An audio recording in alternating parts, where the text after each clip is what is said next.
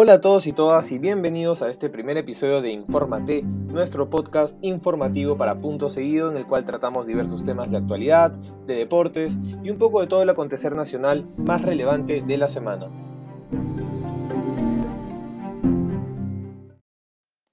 Yo soy Gonzalo Latorre, espero se encuentren muy bien y bueno, vamos a hablar un poco ahora de temas políticos. Eh, vamos a hablar de una cuestión que ha sido muy importante desde la semana pasada, que aún no termina en realidad, a pesar de que, bueno, el hecho ya sucedió eh, hace unos cuantos días, es algo que sigue vigente porque no se tiene certeza de lo que vaya a pasar. Estamos hablando de la cuestión de confianza, la investidura que le otorgaron al gabinete ministerial liderado por Guido Bellido, em, esta persona cercana a Pedro Castillo, el presidente del Consejo de Ministros de Pedro Castillo, pues no, que presentó su gabinete y bueno, eh, recibió finalmente la cuestión de confianza de parte del Congreso tras más de 10 horas de debate, digamos, si lo contabilizamos en tiempo total, porque fueron dos días de debate, de discusiones en el Parlamento, para, bueno, terminar en la cuestión de confianza.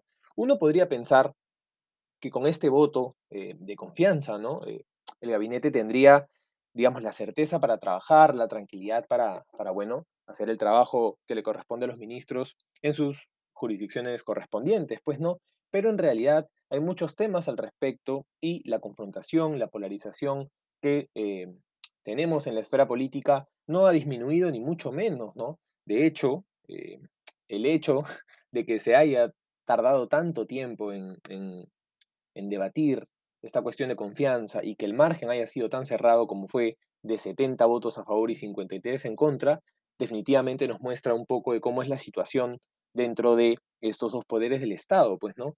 Nunca antes en la historia eh, de la República del Perú se le ha denegado una cuestión de confianza a un gabinete en primera instancia, pues, ¿no? Eh, en esta situación tan difícil de polarización por ideologías políticas y demás, eh, hubo pues bastante incertidumbre con lo que iba a pasar, ¿no? Y bueno, este margen nuevamente lo demuestra, ¿no? No, no fue una aprobación amplia, ni mucho menos, sino bastante cerrada y, y, bastante incierta también hasta el final. Pues. ¿Qué podemos esperar de esta cuestión de confianza? ¿no? Como dijimos al inicio, esto no significa que hayan limado asperezas, que se hayan puesto de acuerdo, que, se encuentren a disposición de trabajar juntos, ni mucho menos. ¿no? En realidad, eh, podemos analizarlo de diversos eh, puntos de vista. Por ejemplo, eh, en una conversación con Enrique Patriau, eh, periodista de la República, para punto seguido, nos comentó que si bien es cierto esto podría interpretarse como una victoria para Pedro Castillo y para, bueno, Guido Bellido también, eh, esto no es una garantía de que sea un acercamiento ¿no? entre el legislativo y el ejecutivo, ¿no?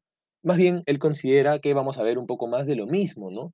Y que el voto de confianza ha sido una negociación, una negociación política, eh, solo para, digamos, pasar este, este momento, no generar mayor dificultad o mayor problema, pero para el momento, ¿no? No significa que vaya a ser, digamos, una solución a largo plazo, ni mucho menos, sino se trataría de un acuerdo político, de una negociación eh, y de un, de un acuerdo, ¿no?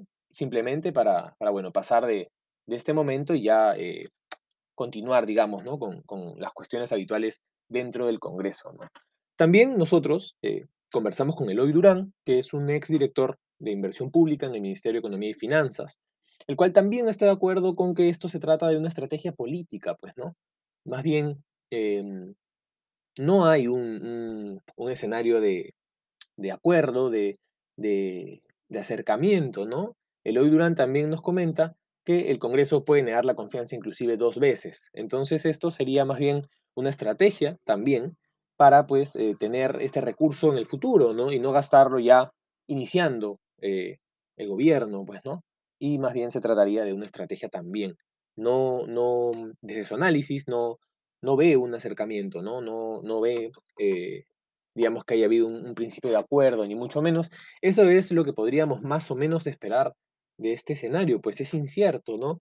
El cuestionamiento o los cuestionamientos a los ministros, diversos ministros del gabinete de Bellido, no terminan, ¿no? La cuestión, por ejemplo, que sucedió luego con el ministro de Trabajo, eh, Iber Maraví, eh, el cual tiene investigaciones y relaciones cuestionables, eh, y lo que provocó, pues, ¿no? Que desde el Congreso se le exija o se le recomiende, ¿no? Que, renuncie.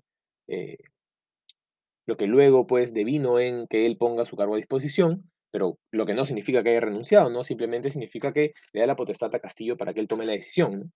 Eh, esto demuestra pues la situación de, confrontación, de, desacuerdo en la que seguimos, ¿no? ¿no? No es un punto en común, ni mucho menos, al contrario, ¿no? Por otro lado tenemos las declaraciones de Hernando Guerra, eh, congresista de la bancada fujimorista, eh, de Fuerza Popular, el cual indicó que este gabinete era el peor de la historia, ¿no? En su consideración, y que también desde su bancada iban a ser un obstáculo, un muro, eh, en palabras textuales del congresista, para pues el, gabinete ministerial y también pues el, probablemente para, para el poder ejecutivo, pues, ¿no? Entonces, con estas declaraciones podemos confirmar que es cierto que no hay principios de acuerdo, al menos por el momento, ¿no? Tendríamos que ver cómo eh, suceden los acontecimientos en los próximos días y ver si existe algún tipo de acuerdo o si quizás con el tema de, ciertos ministros que están siendo investigados, que incluso han puesto su cargo a disposición o que podrían ser interpelados después, como han manifestado otros congresistas. Veremos si con estas cuestiones eh, la polarización y la confrontación se reduce, pero por el momento no vemos demasiado acercamiento hacia esos puntos.